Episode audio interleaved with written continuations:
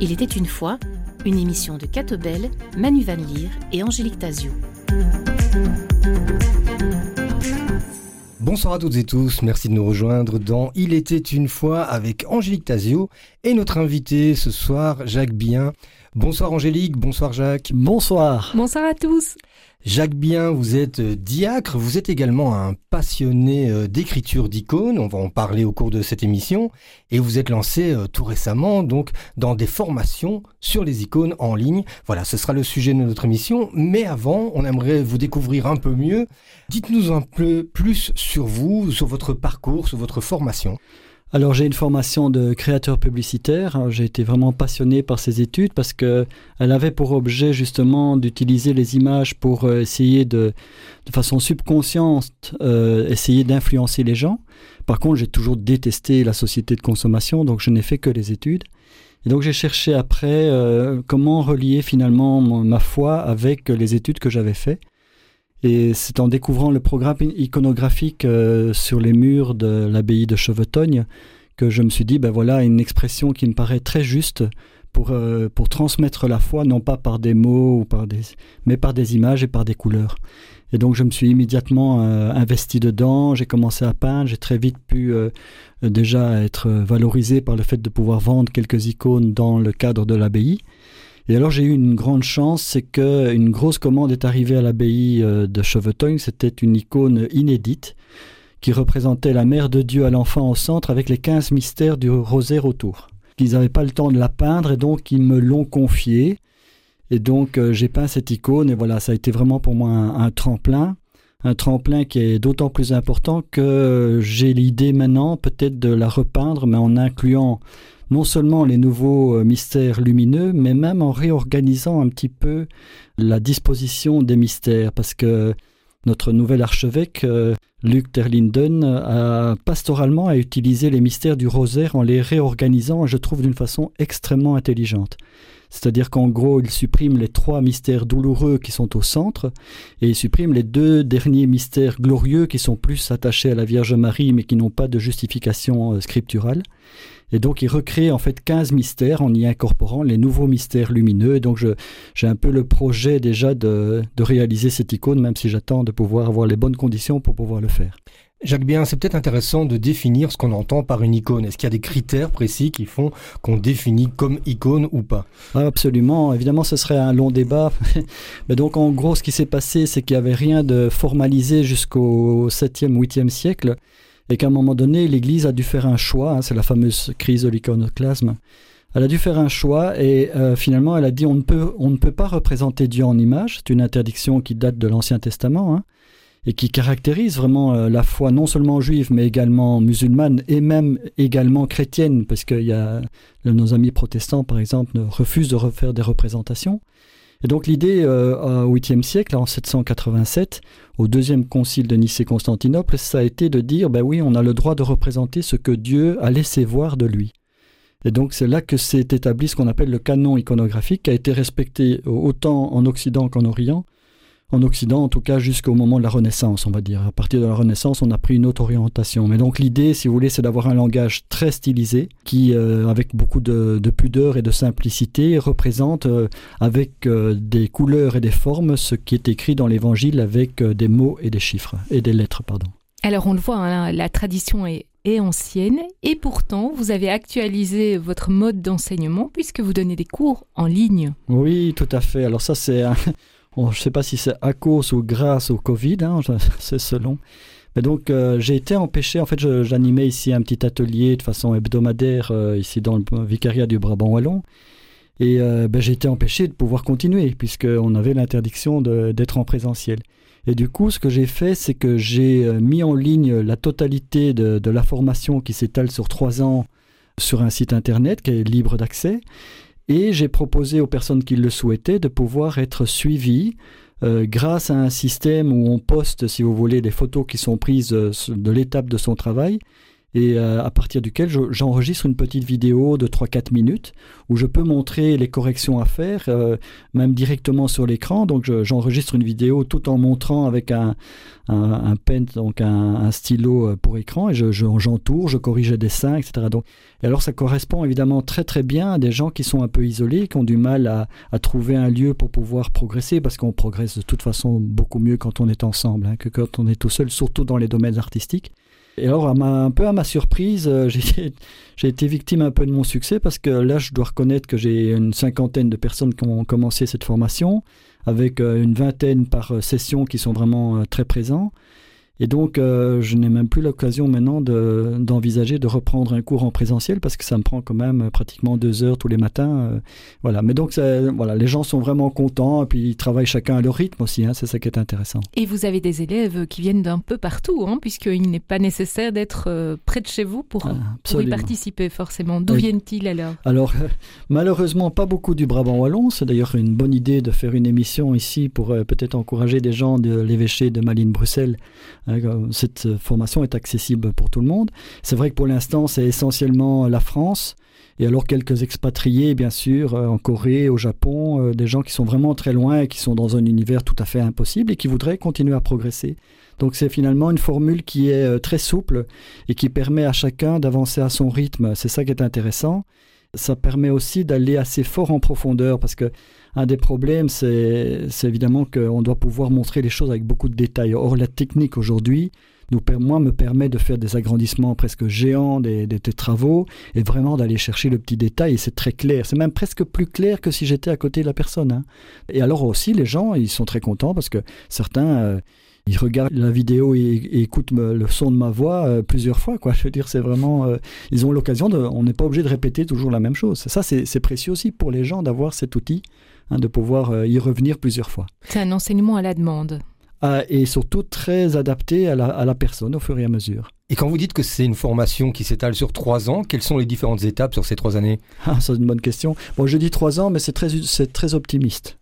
Parce ah que comme c'est une technique très ancienne et très difficile, ce serait trois ans pour quelqu'un qui pratiquement s'y consacrerait mi-temps et qui aurait en plus des dispositions. Parce que sinon, c'est pas possible en trois ans. On dirait plutôt dix ans pour être réaliste.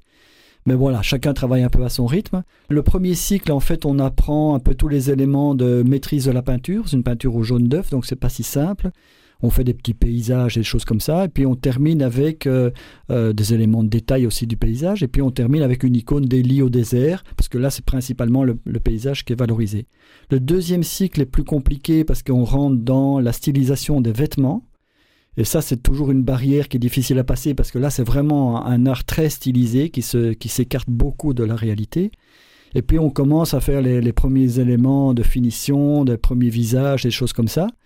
Et alors je termine avec le troisième cycle, mais qui est vraiment réservé, je dirais, plus à des gens qui sont déjà capables de peindre euh, de façon autonome des icônes, où là j'aborde des questions comme euh, comment composer une nouvelle icône, peindre une icône de grand format, euh, voilà, des choses vraiment qui sont nettement plus compliquées. en plus de ces trois cycles, donc sur trois ans, il y a aussi tout simplement la méthode, donc c'est-à-dire j'explique euh, de A à Z comment peindre une icône. À chaque fois, il y a euh, une vidéo qui accompagne chacun des cours. Je rappelle que tout ce que je vous dis ici ne, nécessite en aucun, cas aucune inscription. Tout le monde peut aller voir sur le site et a accès à la totalité des cours. Ce ne sont que les gens qui souhaitent avoir un accompagnement individualisé qui euh, rentre alors dans cette formule de la formation, donc euh, l'académie en ligne, où je demande une dizaine d'euros par mois de, participation pour pouvoir avoir accès à cette, euh, cet accompagnement personnalisé. Et à côté de cet enseignement en ligne, vous avez aussi développé des stages. Hein. Ah, alors ça, les stages, j'en ai fait à peu près déjà 80 d'une semaine. Donc j'ai commencé en 1996, donc c'est pour vous dire. Euh, j'ai déjà eu pratiquement 600 euh, élèves différents sur la totalité de tous les stages. Et ça, évidemment, c'est et en plus, ça accompagne très bien. C'est un très bon complément de la formation en ligne parce qu'il est indéniable qu'il y a un moment donné où euh, le contact humain, la, proximité permet de progresser aussi. Hein. donc les stages sont très importants. D'ailleurs, il y a de plus en plus pendant les stages des gens qui suivent l'académie en ligne. Et ça, je trouve très très intéressant. Et donc effectivement, oui, je fais des stages. Donc je viens de terminer cet été un beau stage à l'abbaye de Chimay qui a toujours beaucoup de succès. Chaque année, je vais également à l'Érins, donc c'est l'abbaye qui est au large de Cannes. cette année, j'avais fait aussi un stage à Cheveteuil. Voilà, on va un peu voir pour l'année prochaine comment ça se présente, mais en tout cas, le stage à l'Érins et à Chimay, ceux-là sont euh, déjà fixés. Donc, euh, au début du mois de mai pour les Reims et euh, au milieu du mois de juillet pour Chimay. Quel est le profil des, gens qui créent des icônes alors, donc je, vais peut-être juste enlever le mot créer parce que s'il y a bien un art qui n'est pas, enfin, où la créativité s'exprime d'une autre façon, c'est ça qu'il faut comprendre. C'est comme en musique. c'est pas la même chose d'être un interprète que d'être un compositeur. Euh, et un bon interprète n'est pas jaloux de ne pas être compositeur. Voyez Donc, euh, en fait, le, fait de peindre des icônes appartient plutôt à, un interprète plutôt qu'à un compositeur. Pour composer une icône, il faut vraiment avoir une très grande formation. Théologique? Tout à fait, iconographique et théologique, bien entendu, oui, bien sûr. Alors le profil des gens, je dirais que moi j'aime beaucoup parce que c'est n'est pas forcément des gens jeunes. Pourquoi? Parce que les jeunes n'ont pas le temps. Hélas, beaucoup de jeunes aujourd'hui sont submergés par leur activité professionnelle, par la fondation d'une famille ou des choses comme ça. Donc ça va être plutôt des gens qui, entre 40 et 50 ans, commencent à rechercher euh, un lieu où ils vont pouvoir allier en même temps un, approfondissement de la foi et en même temps une activité qui s'inscrit dans la durée. Moi, ce que j'aime beaucoup dans cette pastorale, c'est que ça dure longtemps. Je dis souvent aux élèves, une grande grâce de l'iconographie, c'est que c'est difficile ça prend vraiment beaucoup de temps. Et donc, on a vraiment le temps de rentrer en profondeur. Et donc, il y a, des gens qui vraiment, en, même temps, découvrent la foi. Hein. Donc, euh, ils sont attirés par l'icône et euh, au départ, ils ne sont pas forcément encore euh, ni catholiques ni pratiquants. Et au fur et à mesure, ils découvrent la foi sous un autre angle qui leur permet peut-être de se réconcilier avec une église qu'on leur avait prêchée, dans laquelle ils ne se retrouvaient plus. Jacques Bien, vous le disiez, il s'agit d'une pastorale parce que vous êtes aussi diacre. Oui. Et vous êtes euh, parmi les, plus jeunes diacres euh, belges? Hélas, hélas, euh, je, j'aimerais tant, que d'être déjà dans le groupe des aînés, mais je reste le plus jeune diacre du Brabant wallon depuis 23 ans. Un diacre, en fait, il agit au nom de l'évêque et il le représente. Hein. c'est ça qui, qui, le caractérise. Donc, bon, pour moi, c'est une grande grâce de pouvoir le faire. voilà, mais ça ne, ça ne me donne aucun, aucun droit. Ça me donne surtout beaucoup de devoirs.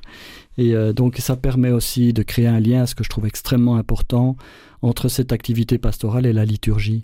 Pour moi, c'est vraiment quelque chose de, crucial de pouvoir euh, recréer ce lien le plus possible il faut encourager tout le monde à, s'investir dans la liturgie parce que finalement, ce qu'on attend de l'Église et de l'Église catholique ici en Belgique, un des derniers lieux d'intersection entre le monde sécularisé et les, chrétiens, c'est la liturgie. C'est peut-être qu'une messe de mariage ou bien une messe d'enterrement ou des funérailles célébrées, mais c'est quand même ces lieux-là qui sont extrêmement précieux dans lesquels nous devons de toute urgence nous réinvestir.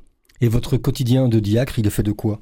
Alors, euh, mon quotidien de diacre, ben, euh, pour l'instant, ça dépend de la nomination qu'on reçoit. Donc, pour l'instant, elle s'exprime essentiellement dans cette pastorale de l'iconographie. Je suis très investi également dans la promotion de l'audat aussi, à travers des expositions de photographie où j'essaie de sensibiliser les gens à prendre conscience que nos sens nous trompent, c'est-à-dire que nous vivons dans un espace très confiné et que donc le jour où on prend conscience de cet espace confiné, on prend conscience de l'importance de l'impact qu'on peut avoir donc ça, c'est à, travers des expositions de photographie où je montre les limites de la planète, l'importance du vivant sur la planète et le fait que le ciel est confiné, que nous vivons sous une frontière infranchissable et que finalement l'espace de vie dans lequel nous vivons est une fine pellicule sur la surface de la Terre. Donc je suis très intéressé par ces deux aspects. Donc mon quotidien, c'est de m'investir le plus possible là-dedans. Et bon, par ailleurs, j'ai toujours été euh, fidèle à ma paroisse Saint-François d'Assise à Louvain-la-Neuve, donc euh, où j'ai la joie d'être accueilli pour célébrer et, et voilà, donc euh, je suis un peu la, figure éternelle de la paroisse parce que finalement je suis de loin le plus ancien tout en étant jeune, le plus ancien de la paroisse. Et donc c'est important pour des gens qui sont venus fréquenter la paroisse pendant quelques années puis qui sont partis à l'étranger, tout ça. Quand ils reviennent, qu'au moins ils revoient euh, derrière l'hôtel une tête connue, c'est très, pour eux ça leur fait grand plaisir et pour moi aussi. Et puis il y a une partie de votre temps que vous consacrez aussi euh, aux jeunes, notamment avec les scouts d'Europe. Oui, alors ça, c'était quelque chose d'assez inattendu. Il y a deux ans, on m'a demandé d'être conseiller religieux. Alors, c'est dans le cadre d'un mouvement de jeunesse, mais paradoxalement, c'est pas avec des jeunes, c'est avec les papas des scouts. Donc, ah on a créé un clan, c'est le clan des papas. Alors ça, c'est, j'ai trouvé ça, cette idée absolument incroyable. Et donc j'ai été voir au début. Ouais, j'étais un pas réticent, mais le scout d'Europe parfois porte une réputation, traîne une réputation un peu de droite, on va dire ça comme ça, un petit peu identitaire. Et euh, c'est bien le contraire, je trouve. C'est vraiment un, lieu extrêmement structurant pour les parents comme pour les enfants. Et donc je pars très très enthousiaste. On a fait deux ans ce clan et maintenant il a été officiellement lancé. Ça s'appelle le clan Saint-Joseph de la Cambre, donc à Bruxelles. Et donc on participe au pèlerinage à Vézelay ou à Aviot ou des choses comme ça. Et puis on donne des coups de main aussi pour les, troupes hein, de temps en temps. On a aussi un service euh, vraiment euh, comme faire des maraudes ou des choses comme ça. Donc moi j'aime beaucoup. c'est l'idée. On scoute toujours, oui, mais si après euh, votre dernier euh, camp de chef, euh, il n'y a plus rien, c'est triste. Tandis qu'ici, on a la possibilité de pouvoir prolonger cet esprit scout dans sa vie. Et voilà, moi j'aime beaucoup. c'est très précieux pour moi d'être en contact avec ses papas. Ça donne l'occasion d'échanges extrêmement riches. La dimension de service, la spiritualité également est plus présente encore aujourd'hui chez les scouts d'Europe. Hélas, oui. Euh, moi, euh, voilà, j'ai cinq enfants. Ils ont presque tous été dans les deux fédérations, donc les fédérations euh, d'autres autrefois on disait catholiques, mais bon, FSC et et puis après ils ont été aux Scouts d'Europe.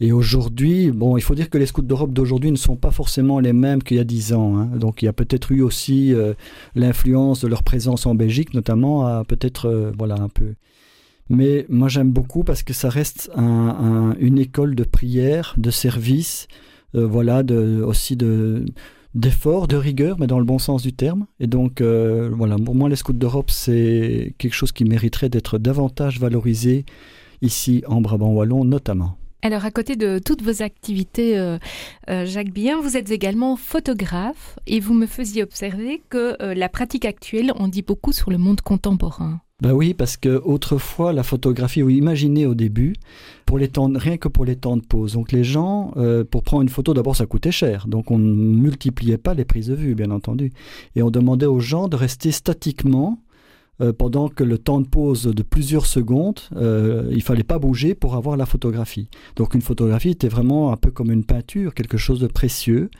Et donc on pense à ces soldats qui partent sur le front avec la photo de leur bien-aimé hein, dans, dans leur poche.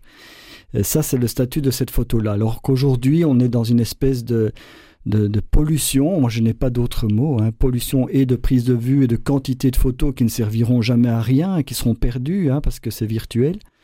Pour moi, ça, ça représente assez bien un des grands dangers de notre société où tout le monde se sent le roi, tout le monde a toutes les possibilités, mais où finalement on arrive à quelque chose d'inconsistant et d'insipide.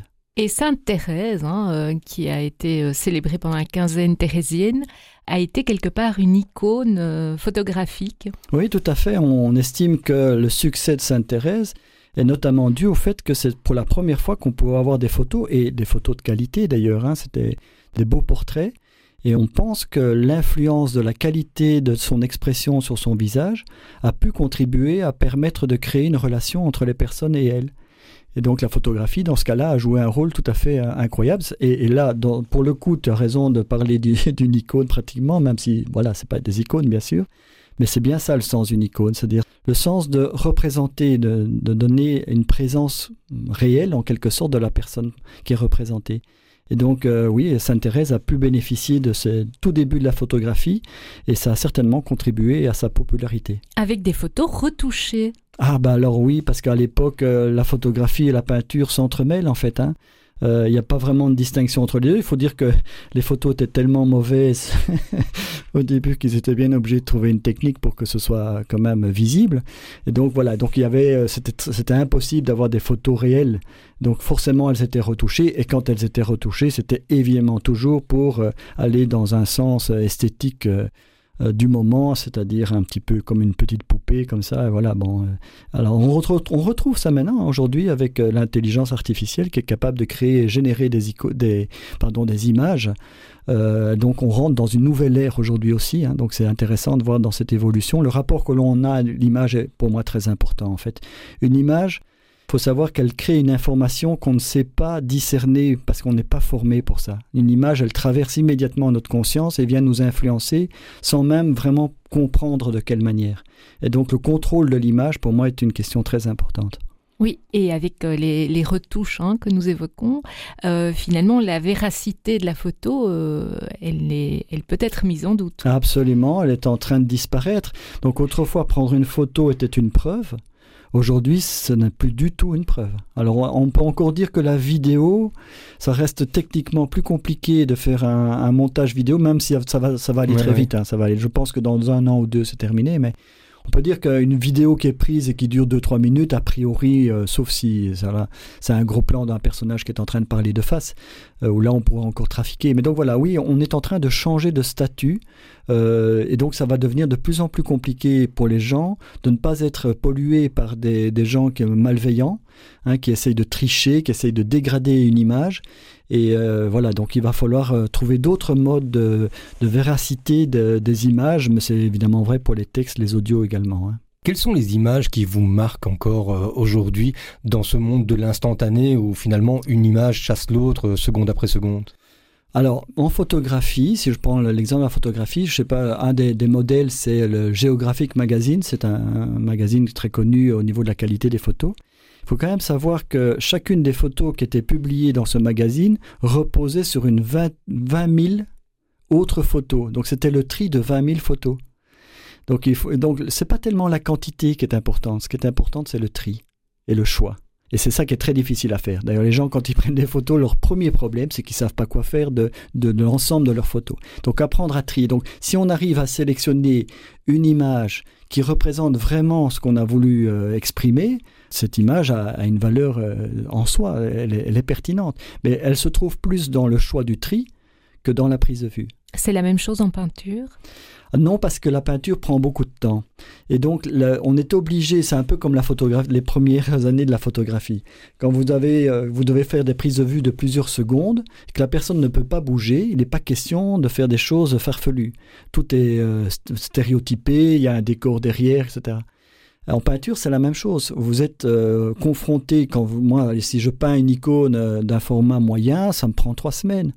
Donc je ne vais, pas, je vais pas prendre de risque euh, de faire quelque chose de farfelu, si, surtout pas en iconographie d'ailleurs.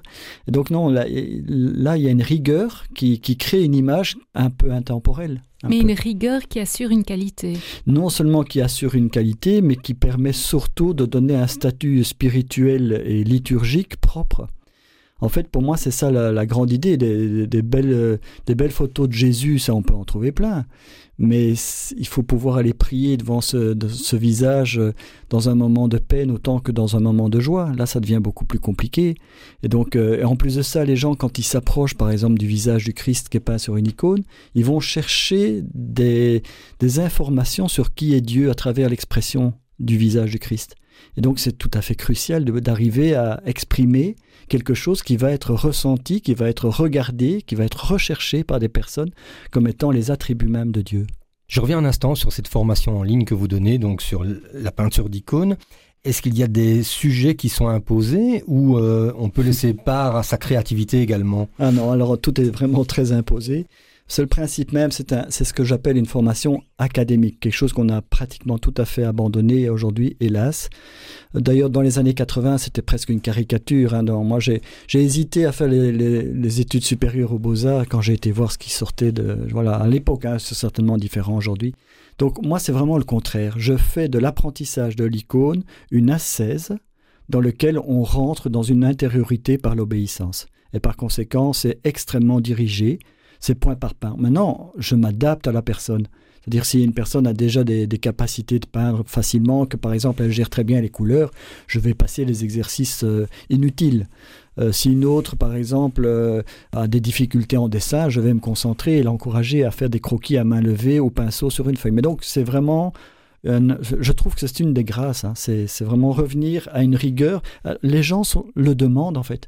Si vous, présentez quelque chose de trop facile, le genre euh, vous achetez bien emballé votre, votre bricolage et vous n'avez plus qu'à déballer le, sachet et suivre le mode d'emploi euh, comme pour monter un meuble Ikea, ben ça, c'est, c'est, pas, on rentre pas en profondeur. Oui, ou ces petites peintures euh, qui sont prédessinées avec des cases numérotées. Oui, oh, je prends souvent l'exemple, tu vois, des fils euh, de la tapisserie, tu vois, vous prenez le, le fil numéro 153 et puis vous le mettez là, etc. Non, moi, ce qui m'intéresse, c'est justement ça, c'est de, c'est de faire de, la, de la, l'apprentissage de l'icône un lieu de, d'approfondissement de sa foi, d'exigence, et d'assaise. Moi, je crois qu'il ne faut plus avoir peur de ce mot. Les gens demandent quelque chose de consistant. Ils en ont marre d'avoir des trucs tout faits, qu'il n'y a plus qu'à consommer. Et sur les sujets représentés? Alors ceux-là sont imposés aussi. C'est par essence. Bah, pourquoi? Ben Parce que d'abord, euh, il faut avoir la, qualité technique. Moi, je ne lance pas quelqu'un sur le, le, visage, interprétation de l'expression d'un visage de Christ avant qu'il sache peindre. quoi. C'est presque insultant. Et donc, euh, non, non, là, c'est imposé aussi. Mais non, je vous dis, c'est très rare qu'une personne suive le cursus de façon linéaire. C'est très très rare. Euh, parce que très vite, je, découvre là les points qui, méritent d'être valorisés. Mais donc, alors jusqu'au troisième cycle, c'est évident qu'à partir du moment où on arrive au, troisième cycle, ça m'est égal que les gens apprennent à peindre un grand visage d'une mère de Dieu à l'enfant ou de Saint Joseph. Ça, c'est son, son, choix. Mais là, c'est après, plutôt à la fin de la formation. Et avez-vous eu des belles surprises avec vos élèves en ligne? Les belles surprises que j'ai eues avec mes élèves en ligne, c'est tout simplement qu'ils étaient extrêmement contents d'avoir trouvé une solution qui leur permettait de continuer à progresser parce qu'ils étaient euh, ils vivaient dans un environnement souvent euh, isolé. Hein, ils habitent un peu dans un chalet à la montagne. C'est impossible pour eux d'aller rejoindre. Voilà. Et alors, ce qu'ils aimaient bien aussi, donc ça, ça m'a, ça m'a vraiment fait plaisir, c'est qu'ils aimaient bien l'esprit dans lequel je présentais ça, où euh, j'essaye pas de trop mélanger, si vous voulez, la spiritualité et euh, l'apprentissage, c'est vraiment l'apprentissage qui pour moi est un lieu qui permet de rentrer donc euh, dans, cette spiritualité. Donc c'est pas nécessaire d'y ajouter euh, pour moi des, rites particuliers. Et donc oui, alors il y a des gens qui, sont extrêmement touchés et qui voilà qui sont vraiment fidèles. Et du coup alors la, grosse surprise, moi je dirais que c'est plutôt ça. C'est d'avoir des gens avec qui vous travaillez en ligne depuis 2-3 ans, parce que maintenant ça fait quand même 3 ans, que vous n'avez jamais vu vous n'avez même jamais entendu, puisqu'ils postent simplement leurs photos, et puis ils arrivent à un stage. Et donc là, il y a la confrontation d'une personne avec le qui... Alors, elles me connaissent, évidemment, puisqu'elles m'entendent, elles connaissent tous mes petits défauts de prononciation, donc euh, elles me tutoient tout, tout de suite de façon très familière. Euh, mais moi, j'ai jamais vu, jamais vu. Alors ça, ce sont des rencontres qui sont très savoureuses. Jacques Bien, si on veut découvrir ces formations en ligne, découvrir votre travail photographique également, où peut-on se rendre? Alors c'est très simple. Pour tout ce qui est de l'iconographie, vous tapez icône contemporaine www.cato.be. Ça, c'est le site général sur lequel, donc euh, voilà. Alors, si vous mettez icône et Jacques Bien, vous allez y arriver tout de suite parce que j'ai la chance d'être le seul sur la Terre à m'appeler Jacques Bien, en tout cas jusqu'à preuve du contraire. voilà. Et alors, pour ce qui est de, la, de mes expositions de photographie sur l'Audate aussi, c'est tout simplement euh, hashtag Expo l'Audate aussi. Mais même vous mettez Expo l'Audate aussi, ça suffit parce que je suis à peu près le seul avec euh, Artus Bertrand à présenter des expositions de photographie. Et j'ai eu le nom de domaine avant lui, il est un peu furieux, mais peu importe. Et donc euh, voilà, donc là pour les photographies, pour l'Audate aussi, c'est plutôt euh, Expo l'Audate aussi, mais voilà, pour l'iconographie, le cours en ligne est très bien décrit sur le site, donc euh, plein de belles choses à aller découvrir. Un tout grand merci Jacques Bien, c'était bien sympa de, vous entendre et de découvrir justement cet art euh, de l'icône que vous menez avec passion euh, au quotidien et à travers le monde. Merci Angélique Tazio d'avoir préparé cette émission et on se retrouve très bientôt pour une nouvelle émission Il était une fois. Au revoir. Bonsoir.